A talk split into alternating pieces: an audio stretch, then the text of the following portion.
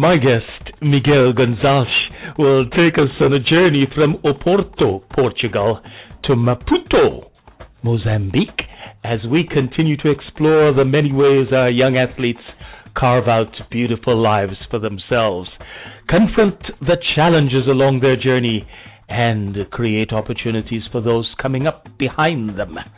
My name is Neville D'Angelo. You are on the journey.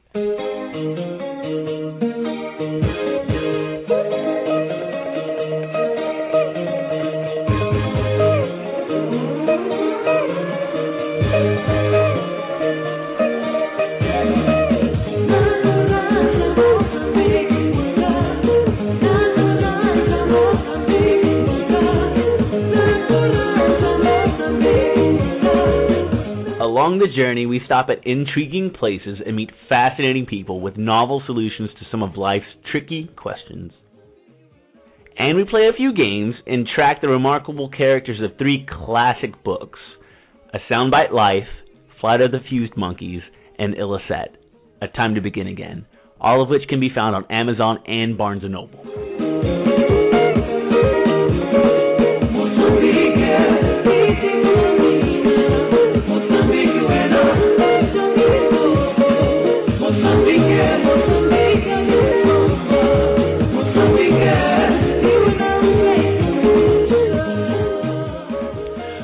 Meet our guest in Mozambique.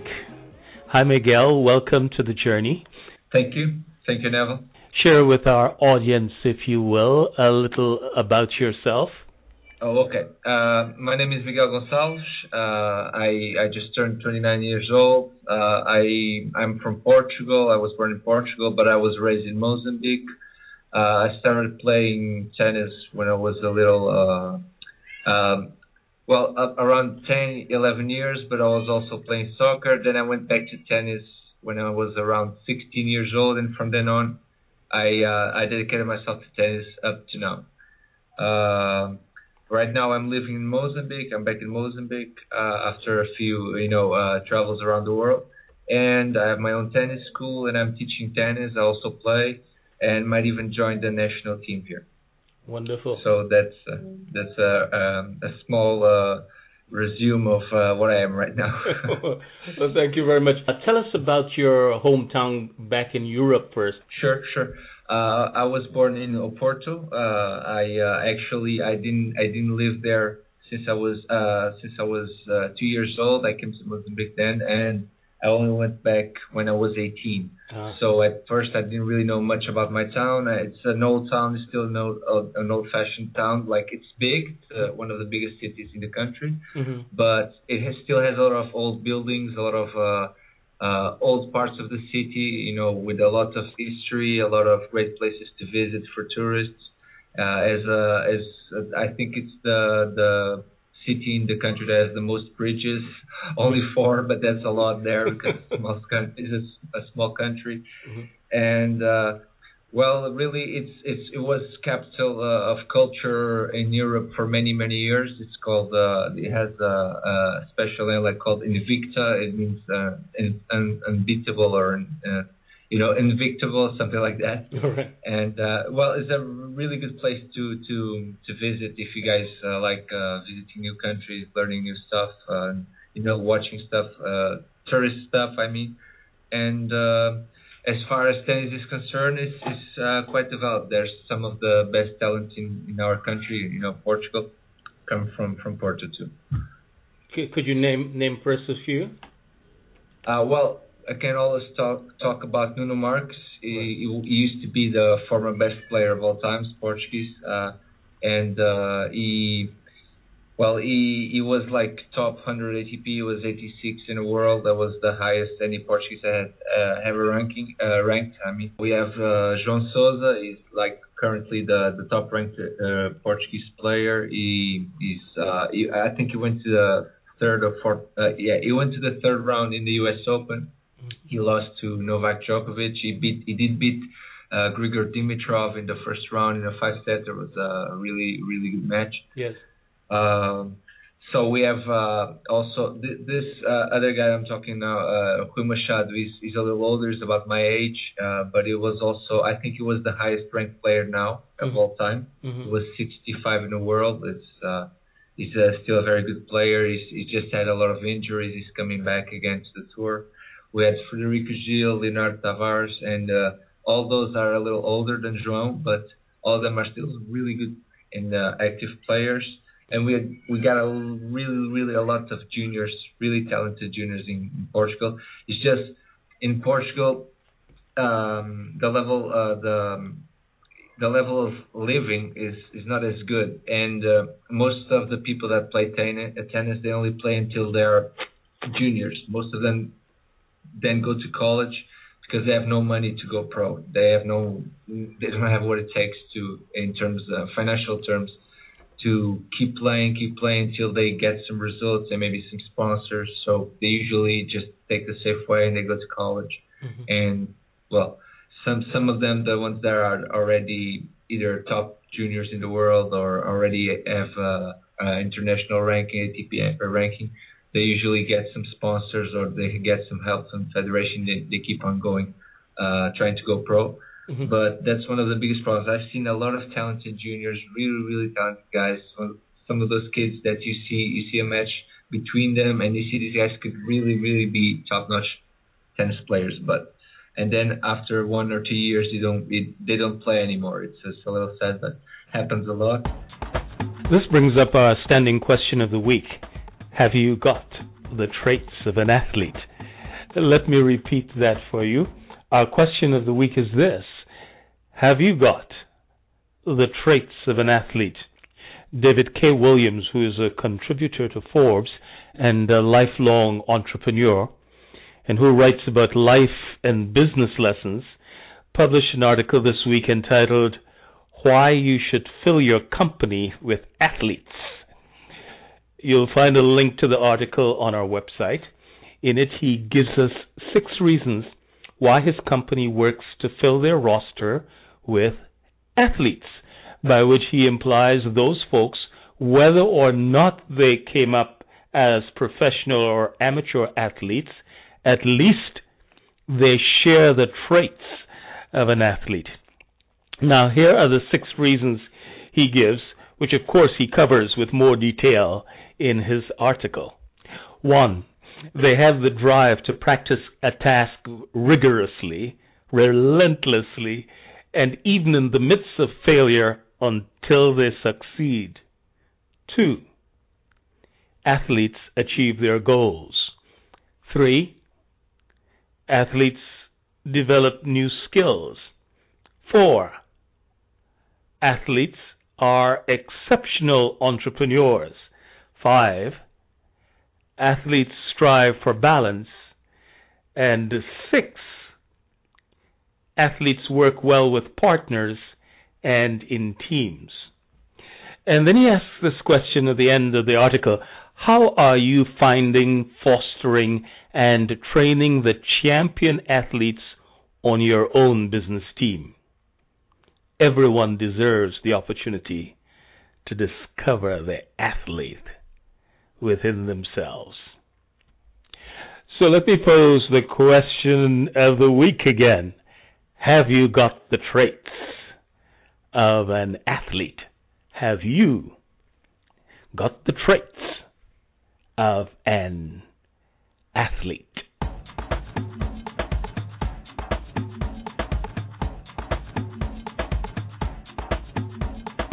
Now, what took you to Mozambique?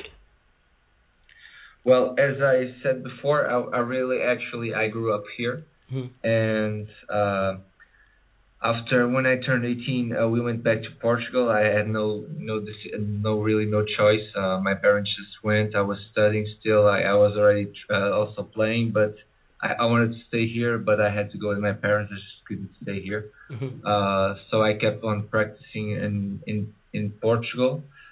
Um, and after that, I, I went to US. I was in US for three years. Uh, I don't know if you remember Hugo when I met you there, Neville. Yes, uh, I certainly do. I, I do. Uh, Hugo, uh, yeah, I was there with Hugo for three years. I was one and a half year in Texas, and then one and a half year in Florida. I actually met, you probably know Tornado Black. I met Yes. her at Rick, Rick Macci Tennis Academy. Hugo coached her for a while, Yes. and uh, uh, also another uh, some other great juniors that we met there. Yes. And after that, uh, well, really, I was considering working in the US uh, with Hugo.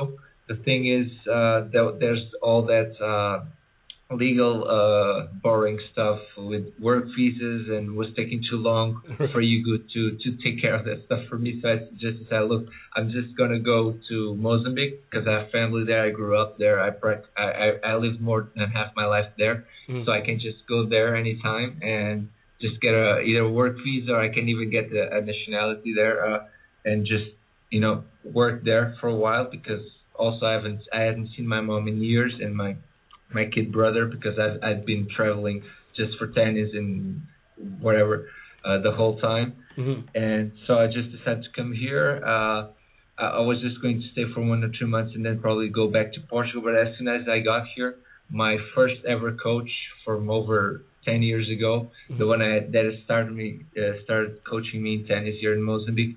He he just came to me and he said, "Oh, this must be fate. You gotta work with me. You gotta start working with me." And like that was uh, on the third day I was I was here, and then that that I met with him by by chance Mhm. and he said that, and I just started working with him, and I'm still I still am working with him right now. Wonderful. Actually, I created my own like uh, tennis school, like uh, a name and an, an, enterprise, uh, so I could you know take care of the the legal documentation. I took care of all of that. I got the license to to you know to teach here and all that, and then I took care of uh, my visa. Mhm. And right now I work at uh, my friend's tennis school, but it's kind of like my tennis school is, or I'm in behalf of my tennis school, I'm uh, uh, providing services as a coach to my friend's tennis school. It's kind of how it works legally. Right. Yeah. My guest is Miguel Gonçalves, athlete, coach, and entrepreneur, speaking to us on the journey in Mozambique. When we return, I will ask him to tell us more about this former Portuguese colony in Africa and about life there. Remember, you'll find links to the music you hear and the articles we reference on ryosports.com. That is R Y O S P O R T S dot com. You'll also find us on your favorite platform wherever you joined us on the journey.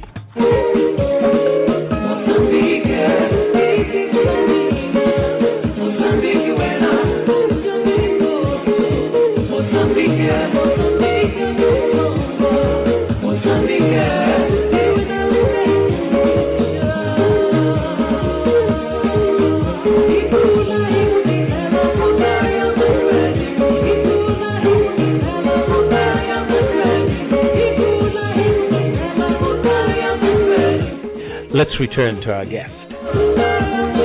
Well, Miguel, tell us a little bit about Mozambique. Hey, sure, Neville.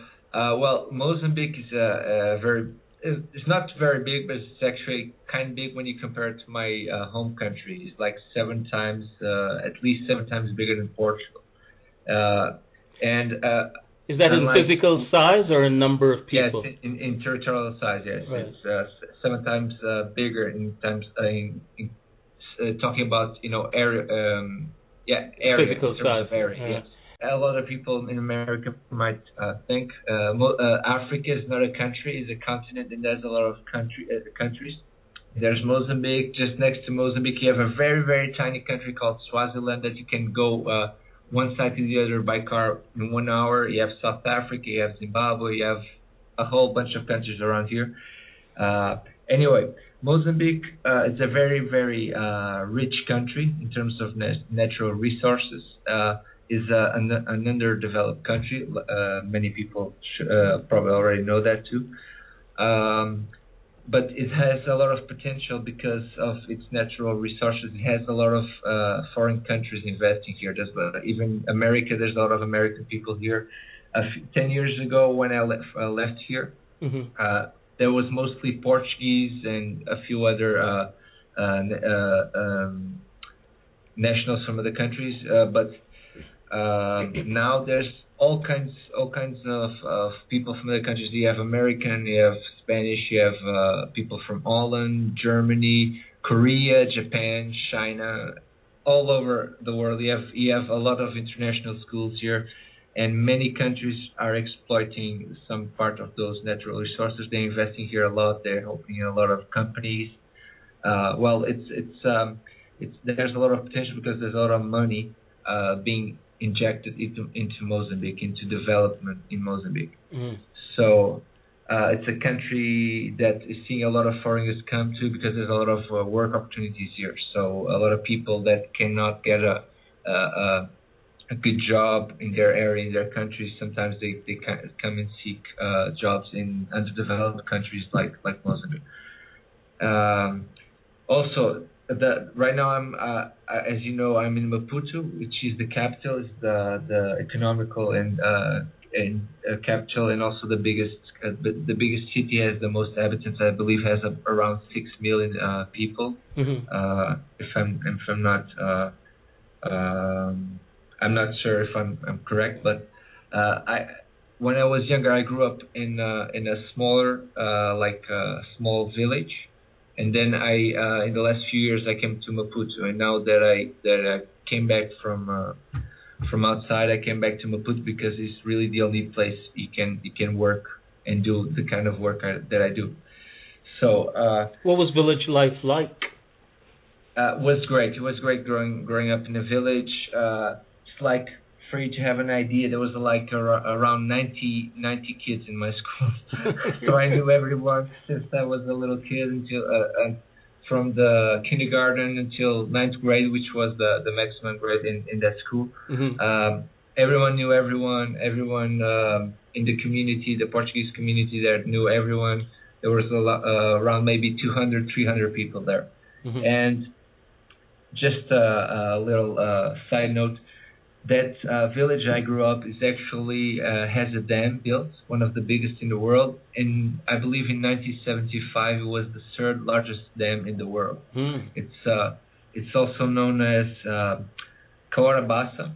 Mm. The name of the city now uh, is Songo, but it used to be known as Cahora Bassa. Mm. And uh, well, it's just a, a, little side note. In case you guys ever visit, you, sh- you should pay. Uh, you should pay a, take take a, a, little visit there. Yeah. Good. Good.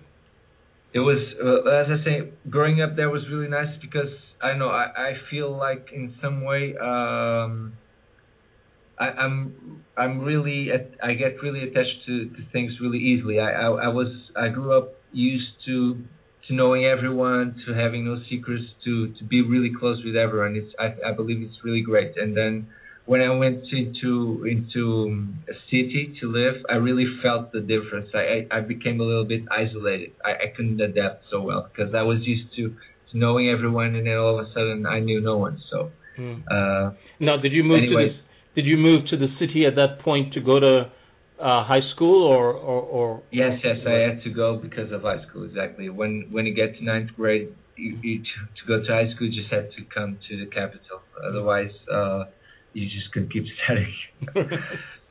so yeah, and uh, well, that's that's mostly all I know about Mozambique. Oh, I can give you another side note. As most people, I'm not sure if most people are familiar with Mozambique's uh, history, but uh, Mozambique was under Portuguese uh, dominance for uh, many years during the colonial wars, Mhm. and only got independence.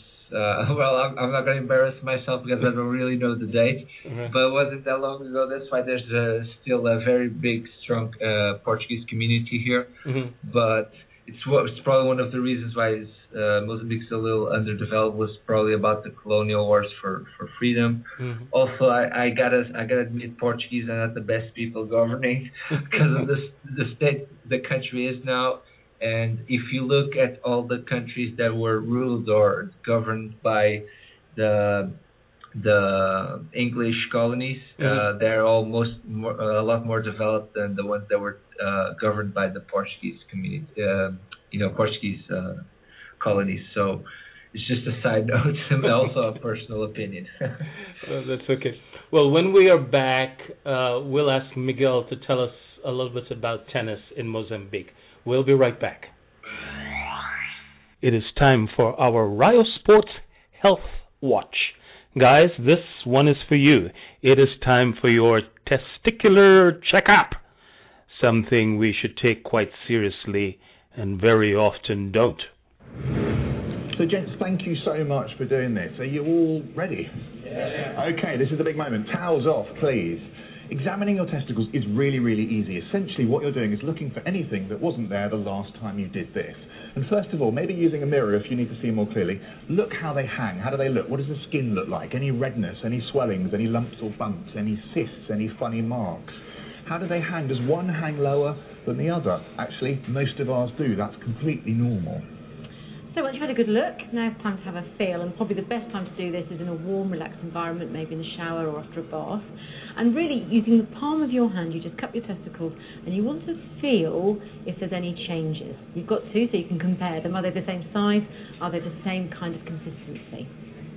It's really very straightforward. The next bit, what I tend to do is with a thumb and two fingers, you're just going to roll it around over the surface, holding the skin of the scrotum and letting the, the testicles slide through. It should feel a little bit like a grape or a, or a peeled boiled egg in a bag of fluid. And just run your hands all over the outside. At the back, there are various wiggly bits coming out. You don't need to worry too much about those.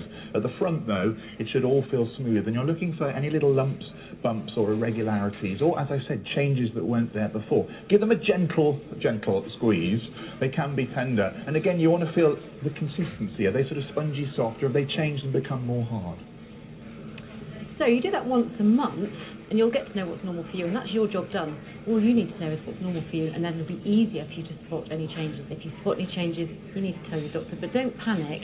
The vast majority of lumps and bumps and testicles are benign and nothing to worry about.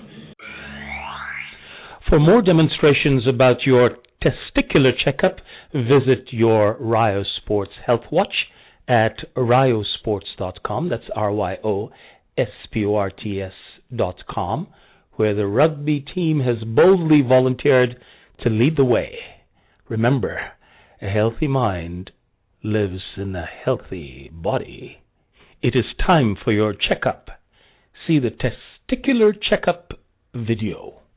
Rio Sports Health Watch, R Y O S P O R T S dot com.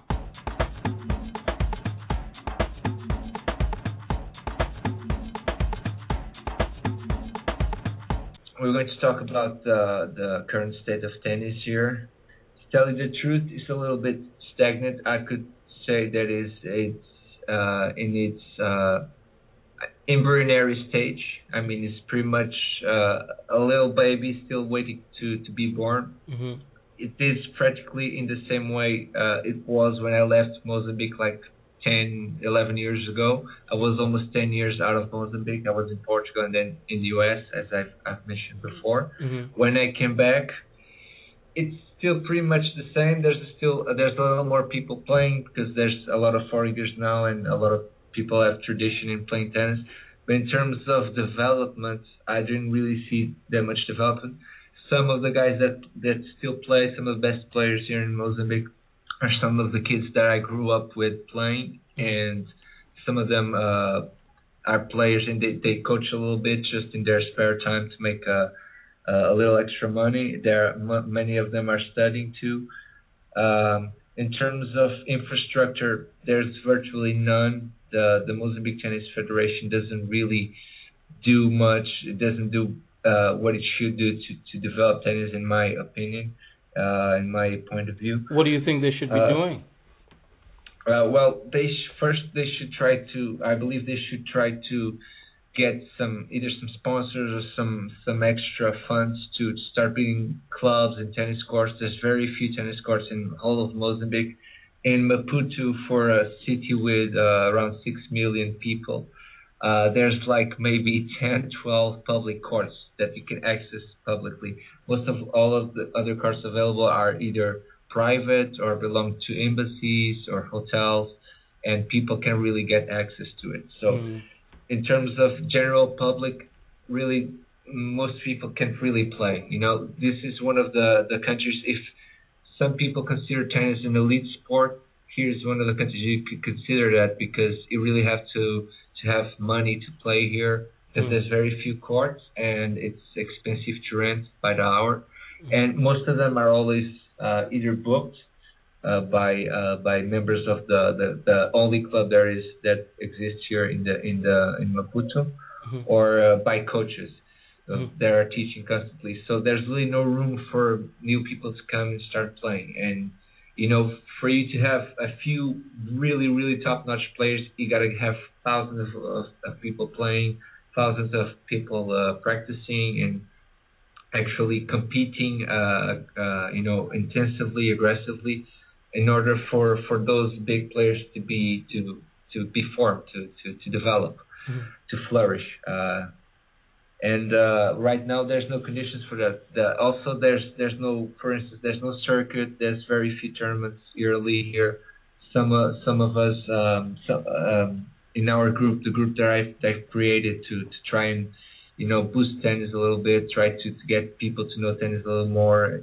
Uh, we are trying to to get some sponsors, get some of the juniors to go with us outside of the country to play some tournaments Mm-hmm. you know get get people excited about it trying we were trying to get the some of the media involved trying to get awareness in in in see if in any way we can uh, uh, you know get tennis to grow because uh, tennis is is growing slowly but uh, for it to grow faster you just need more first you need more places for for people to play tennis and then you really need to to get people uh people need to see tennis they need they need to see it and like it like Mm. most people that are in tennis uh, have Mhm.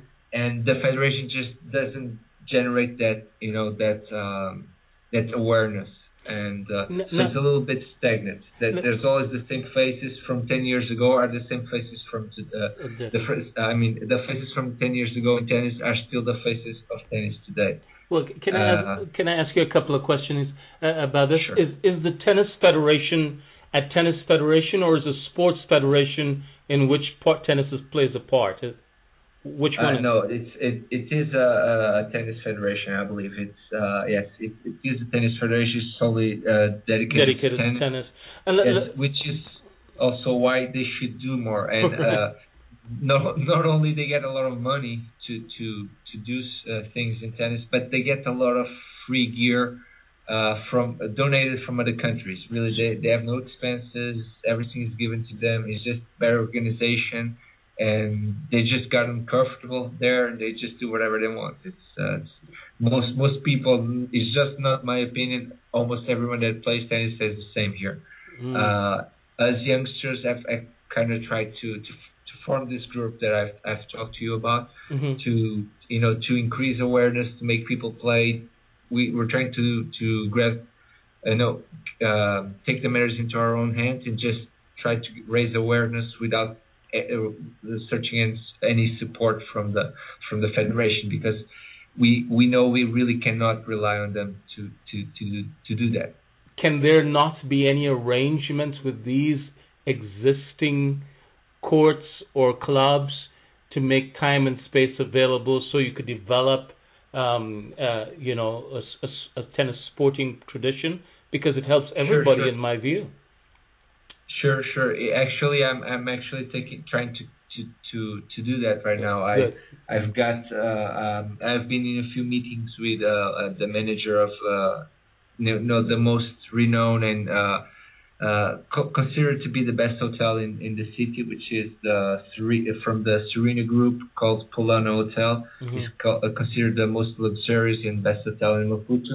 They only have a tennis court, but they have really, really uh, great uh, area around there uh, with a little free space. Maybe a few courts can be built there, or it can be used for, for other purposes. Mhm. And I'm actually going to try and start uh, locate my my own school there, um, and try to to actually create a circuit Mm. either a, a, a some kind of leagues like you have in in US, not the USTA leagues, not something that big because it's just impossible here, Mhm. but uh, a leagues uh, a few uh, a league with um, either teams made by some of the players that that play here and are really passionate about competing. Some of the veterans here. Uh, there's a lot of veterans that like competing, so I'm I'm I want to start a circuit, something that uh, can uh, make the players uh, compete in a regular base Mhm. and since some of those veterans they work in very uh, very uh, how can I say influential uh, companies. Some of them work in banks. Uh, I was thinking that maybe when uh, in, since they like playing so much and they also want to see tennis grow here, uh, they're really passionate about it. I think if some of those those uh, companies get involved in it in in uh, in a league in a circuit, some kind of circuit where players of all levels can compete regularly. Mm-hmm. Maybe we can get some sponsors. Maybe we can get starting uh, to build a second club in the city because there's only one really one club Mm-hmm. uh, with six six courts, which is it's uh, ridiculous if you have six million people. Right. Uh, how can there only be one club with six courts and all? Uh, the the school I work at right now it has two courts. It's really a resort. Mhm. It's a hotel and resort, Mhm. and uh, we use those two courts to, for teaching kids, uh, kids from four to 16 years of age. Wonderful. And uh, as I was saying, this is why I've, we've been trying to take things in, into our own hands because uh, since I've gotten here, I've talked about this with some people in the federation. They say, yeah, yeah, we're gonna see that, we're gonna see that, and it's been almost two years since I've got uh, since I've been back, and really haven't seen them do anything. And the largest ever expedition to a foreign country to play a, a, a tournament. I believe you saw those pictures in, on my Facebook, and uh, Right. all that was initiated by our group. We just said we're going to play this tournament on that day, and there's also a junior tournament at the same time there. So, and the federation, okay, we'll take the juniors, and we just went about 20 people, and that's the biggest expedition in tennis history in Mozambique. it just happened just like that. so. It, this tells this this tells us about the current state in in uh, tennis in Mozambique. It's very small, but it has some really good uh, players and some really good uh, talents coming up. Mhm. The Now- problem is, it's not massive as in other countries. It's Right. very underdeveloped. It, Right. it really needs a little boost here. Mhm. Now, what's the most popular sport in Mozambique? Uh, soccer. Okay. you call it soccer. It's football uh, there in right. in the U.S. You call it uh, they you call it soccer. Right, right. I, I realize that. Now, um, okay, and, and I could see why that that is that that is popular. Now, do you? Is it that the people are not exposed to tennis as much? Um, t- uh, I I know I know it's not being played as much, but do they love it? But it's not just available to them, or are the people just not interested in tennis from your view? Yes, I I think they're not interested because they don't really know tennis. They're they are not really exposed. Mm. When you go to a, a sports uh, bar or anything where people usually watch, uh, you know, sports, uh, mostly most of the time you have all the soccer leagues in Europe. You have the Portuguese, the English, uh, the German. You have all the leagues, but you have almost no tennis. So for us, sometimes we go. Me and my friends, we we we all go together to watch. Uh, the day, for instance, the U.S. Open final. We went. We had to like ask them to switch channel, and they were worried about. Oh no, but those people over there and all the people around you don't want to watch tennis. They want to watch soccer. hmm Uh, people don't really. Uh, unless you've played tennis before you came here, or you play tennis since you were a kid here, people don't really know tennis when when they see tennis, they think of it as maybe a hobby or you know something that is not really maybe a real sport like uh, here. It's not like uh, a real sport. It's just something for fun.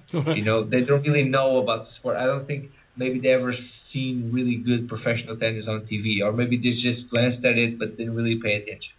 Now, So- now, how can you break through that? I mean, you've got it's a very popular sport around the world now. It's growing globally. So, how do you break through? How do you break through that to get people to see it differently?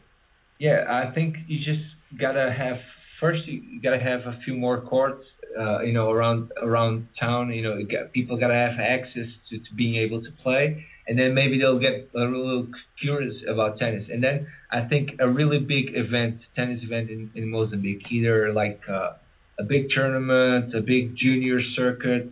Uh, with us a few of uh, a lot of advertising, so people can actually see, oh, there's a big international event here uh, when is it happening? Oh, in next week or in two weeks. So okay, let I think I'll go check that out. Or you know, But but and but if, I, actually, usually if you see tennis live, usually if you see a good tennis match live, whether on TV or especially if it's live, like if you go there and you see people playing a good match, you usually get uh hooked on it right away. I, at least that's how it was uh, since I was a kid, and I, and I saw a really good match. I, I was like, the first time I saw a match between Andre Agassi and Sampras, I was like, wow. you know, that that's how I got hooked, and then I started playing with my friends, and rivalry started, and I started, you know, getting into tennis like that. No, but but for promoters of tennis, what would be the incentive for them to come to Mozambique? If Oh. uh, you see what I'm saying, uh, if Oh, alre- go ahead. Uh, yeah, that's actually. I, I think that the answer to that is very easy. It's like this is a virgin market for tennis. So whoever gets here first is gonna like grab the monopoly of tennis. If if you start as the pioneer in tennis and people start uh, liking tennis and buying tennis, Mhm. uh, the first brand to be here is going to be the brand of tennis. You know, they just gonna a, a, per, a people a person is going to automatically associate that brand with tennis. Whenever someone says tennis, they're gonna think of that first brand. Mhm. There's actually a friend of mine.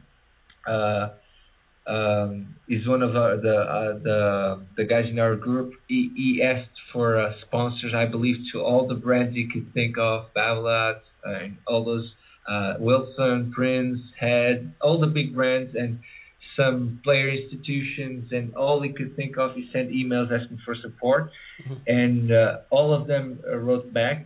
Mhm. Most of them couldn't help, but uh, there's one of the brands that is uh, apparently considering building eight new courts here, Mhm. and also maybe a pro store, the the first ever pro store in Mozambique. There's no pro store here.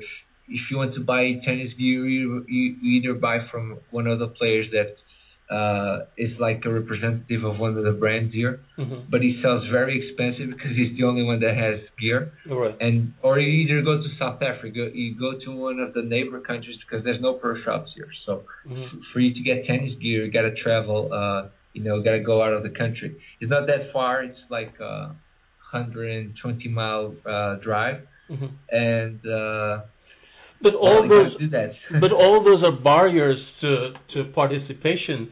If it is expensive for uh, people to get access to the equipment that you need, and it's it's impossible to find courts to play on, and uh, the interest isn't uh, somehow generated, then it's it's difficult to promoters to want to spend the money to come in there.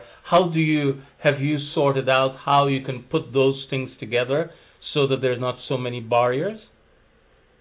Well, uh, well, we got some connections, you know.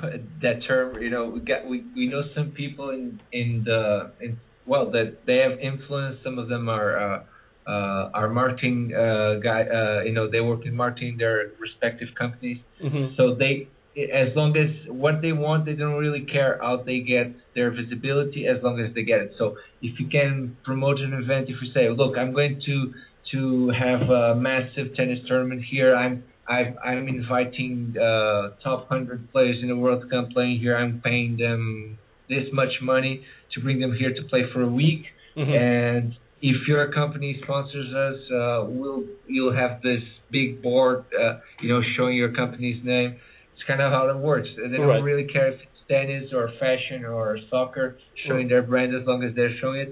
And we can always have an incentive saying, uh, whenever tennis kicks off and starts growing, hmm um, we can you can say that you were the the the brand to to you know you were the platform to to launch it. You were the the pioneer hmm because you actually endorsed tennis before anyone else would. So that's that's what I try to. That's the the point of view I try to to pass on to the people I want to invest in tennis here. Good. good. Uh, other than that, you just if if if we can get any uh, support this way, it, I guess we just gotta do it ourselves.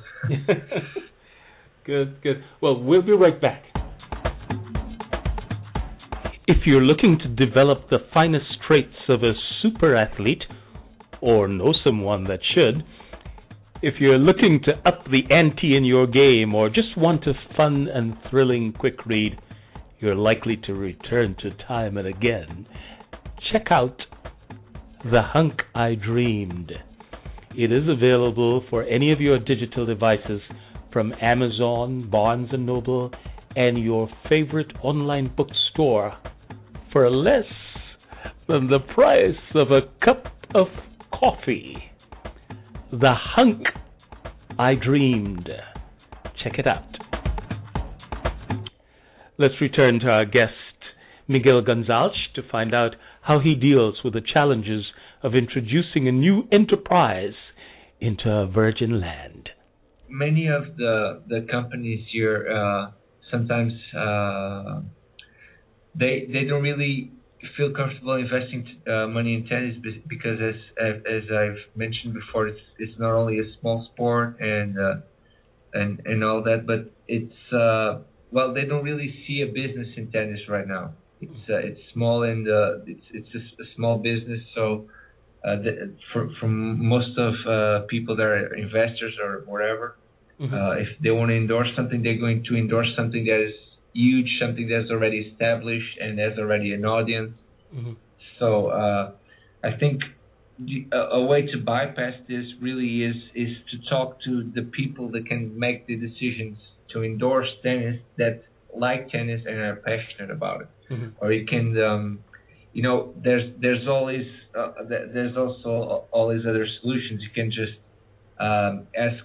I, believe there there is um, funds for developing uh, countries uh, in tennis. I believe there's funds for that in ITF. We we thought about that, asking for for help to, to the ITF. Uh, because uh, usually the, they they uh, try to support the countries that need the most. We, we actually get a lot of free stuff like free rackets, a lot of uh, balls, and a, a, a, lot of equipment to to help the uh, you know to to help the youngsters that, that have no money, the the nationals here, a lot of people that have no access to to to gear. Mm-hmm. Uh, they give a lot of that to the tennis federation but uh, as I was mentioning, one of the reasons why tennis is, is really stagnant here is is because tennis federation does nothing with it. They they have a, a huge store of uh, you know filled with gear mm-hmm. that is just there. They they don't really use it. Most of the that gear is used by a few uh, good juniors Mm-hmm. Most of them are, are either family or you know they're the sons of some of the, the coaches and former players here, mm-hmm. and some of them are sons or nephews or whatever from people in the federation. It's kind of how it works oh, right, right now here. Mm. So yeah, that's very bad. It's a very bad in uh, situation, which is why uh, I we really uh, all of us that are in our group that are youngsters. I, I when I came here I said this is that is just the way it is uh, when I left here 10 years ago. It's the same people playing, the same people teaching. Uh, there's nothing new. There's no new courts. There's nothing. Is there any tournaments here? Oh yeah, a few these tournaments, uh, four or five tournaments a year.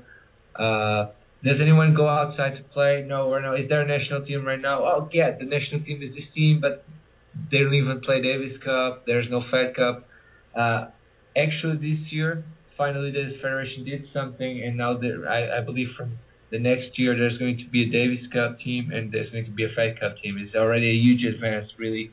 I wasn't expecting anything like that in the next ten years or something, but but there is. But they they did that, but they're not really preparing for anything. Uh, mm. I haven't seen any special training for the for the players. I haven't seen the juniors really training anything particular. There's really no no education in the tennis coaches. Most of the coaches here they don't have degrees. Uh, I mean tennis degrees, you know, uh, mm-hmm. coaching degrees. They don't have any of that. They just ha- are experienced former players, mm-hmm. and that's it. They, they really cannot develop uh, a player in the way that we, that you see in the modern tennis today, where you go to an academy and they have everything. You have a, a, a sport uh, psychologist, you have a biomechanics specialist, you have a coach uh, that, that has been a pro for many years and has many degrees, and uh, you have sparring partners and you have machines that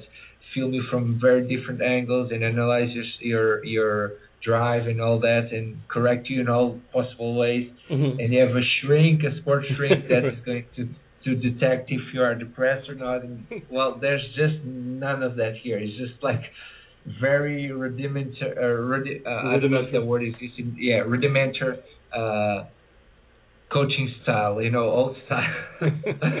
and uh, well, I I, think they should invest a little bit in, in on educating the, the the coaches, you know, forming some coaches, uh, and also try to start building really more courts all over the country, not just in Maputo, but all over the country, Mhm. and you know, try for people to start playing tennis, even if it's little by little. It I think it will help a lot. And then I, I believe once tennis grows, uh, well, anything that is that has business will have sponsors, will have brands interesting in uh, interested in in uh, sponsoring as long as they can get their their brand name across and they can get their money, uh, uh, you know, their investment uh, have profit. Mhm. They, that's what that's just what all investors want. So I Well, think that's That- that's that's probably summarizes it. Sorry, sorry. no, no, that's okay. Let, let, let me ask this question. Now, soccer, you already told me, is a very popular sport, and obviously people are uh, watching uh, soccer and playing soccer. Um, I'm assuming, is there a large community of players playing soccer, or or is it mostly watchers? No, no, no. There's a lot of of, of there's a lot more uh, soccer, you know, pitches or fields uh, than there is Yeah. tennis courts. And I mean, you don't really need a, a soccer uh, field Feel right, play right. soccer. They just grab a ball and they play in the streets if Well, they have to. That that and that that's the thing. Most of the kids that uh, start playing in the streets here, they want to be professional soccer players like uh, Cristiano Ronaldo or whatever, Right. or Eusebio. you know, one of those big players uh, when they grow up. Right. You don't really see them um, because I don't think many of them even hear of tennis until are they are like maybe 10, 11, 12 years, unless they're they know someone that is in tennis or someone uh, is uh, one of the tennis community members here. mhm. They won't hear about tennis unless you know they run into someone that that knows and and plays tennis or something like that. Many people here just don't really know what tennis is. Not like they know what tennis is, but they don't really know what it's about. They don't know the rules. They have no Yeah. clue. They don't even know if it's a professional sport or no. I, I, I don't think mm, many people here have seen you know professional tennis on TV. They see all they see soccer and, and that's it, and then they probably don't won't even notice if there's a tennis match going on TV Mhm. unless they've you know they they know tennis, they've watched it before, but usually not. Mhm. It's just that that's how it is here. Okay. There's no awareness. That's that's just that plain and simple. That's it.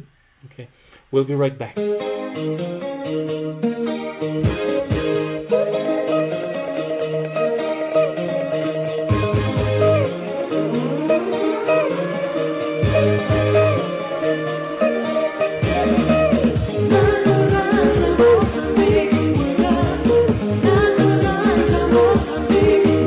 You're listening to Afro Portuguese soukous music by Anita Macuacua, a talented African artist from Mozambique and a favorite of one of our athletes. You will find a link to this promotion video at www.africanmusictv.weebly.com, where you can enjoy a variety of African entertainers. You can find it on YouTube or a link to it from our platform. Let us return to Miguel and find out with all these challenges, why is tennis so meaningful to him? Uh, first, I really believe tennis is one of the toughest toughest sports to, to be good at. I think it's very demanding on all on all uh, things for a person. It's demanding physically, psychologically, and technically. So it's got all three things that many sports. Uh, um, you know, in, for instance, in soccer, almost anyone can play soccer really easily. I mean, for me at least, uh, I played since I was a kid, and and it felt like uh, compared to tennis, when I started learning tennis, it was so much more complex. It was just a much more uh, complex process for you to get good in tennis.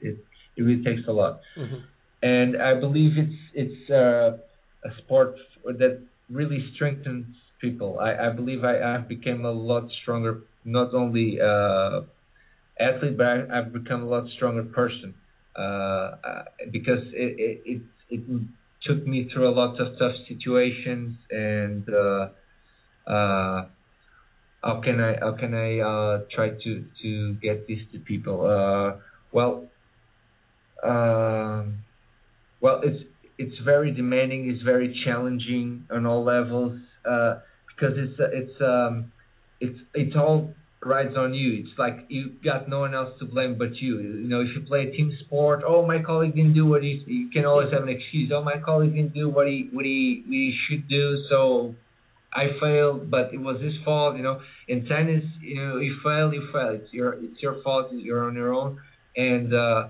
well, you got support from other people, but uh, in the end, the results depend only depend on you. So it's something that if if you stick with tennis, uh, sooner or later you end up getting stronger. You end up getting as strong as a person. If if you can be tough in tennis, if you can be tough on a tennis court playing a tennis match, you're really gonna be really tough in life, and you can get it can help you really get uh, through a lot of tough situations in life because you learn that the only thing you you you can do to succeed is to keep fighting, keep fighting until you get good enough and tough enough to surpass your obstacles. Uh, it was for me, it was a, a lot like that in the beginning. Uh, and a coach told me that. Uh, actually, an American coach that I, I asked, I asked him by email over 10 years ago if, despite having started tennis late, if it was ever possible for me to be a top uh, notch tennis player. I said yes, as long as you keep practicing really hard, play as much as you can, uh, spend hours, even if it alone against the wall playing. You'll understand what uh, what tennis is about, the physics of tennis. You'll little by little you'll get there. And uh, well, I haven't really been a top-notch player, but I, have I've been pretty good for for um, for uh, well for the time I've been playing for for the possibilities that I had in, in financial terms. You know, taking all into account, I've actually done really well for myself. So the the only thing that kept me going is that I knew sooner or later the work you put in, the the if you toughen if you tough through it, you, you end up uh, uh, getting results. You end up pr- proud of yourself because uh, you never gave up, and you end up achieving most of your goals. In a sm- uh, smaller or larger scale, you always end up achieving most of your goals. And I, I think if you can do that in tennis, really you can you can do if you can do well in tennis, you can do well in anything else in life. I, I, I really do believe that. Most of the people that uh, that uh, can be good tennis players can be good at anything else because it's just that demanding. It's just that tough anyway, it's it's also very fun, and I think it meant a little bit of of uh, passion and dedication, just like anything else in life. If if you really like something, if you stick with it, you and you you work hard for it, you eventually gonna get good at it. Uh, anyway, from my personal experience, that's that's it. That's uh, tennis has really made me a, a stronger person. Has really broadened my horizons because you also get to know a lot of different cultures. You get get to know to travel a lot. You get to to know a lot of people from a lot of countries. You get to see how they themselves work through their uh, own problems, their own situations. It really opens up your mind a lot. It really uh, shows you uh, a, a, little bit of everything in the world. I think it really opens up your perspective. Uh, you know, it it really uh, uh, opens up your mind, not just for sports, not just for tennis, but you know, for life itself. Well, I appreciate it very much, Miguel. It is excellent to have you um, on air. I really, really do wish that not only in Maputo and in Mozambique the tennis uh, is improved. But for you personally, I hope one day I'll look across the TV set and I see one or two or more of your players doing so well because they have come into contact with you because you have had a chance to develop them. I really Thank appreciate it. Thank you very much, Neil. Thank well, you for the invitation. I wish you a lot of success, success too. I Uh, I really appreciate the chance for, for me sharing a little bit of my experience and my thoughts. Thank you very much for this. Thank you so much.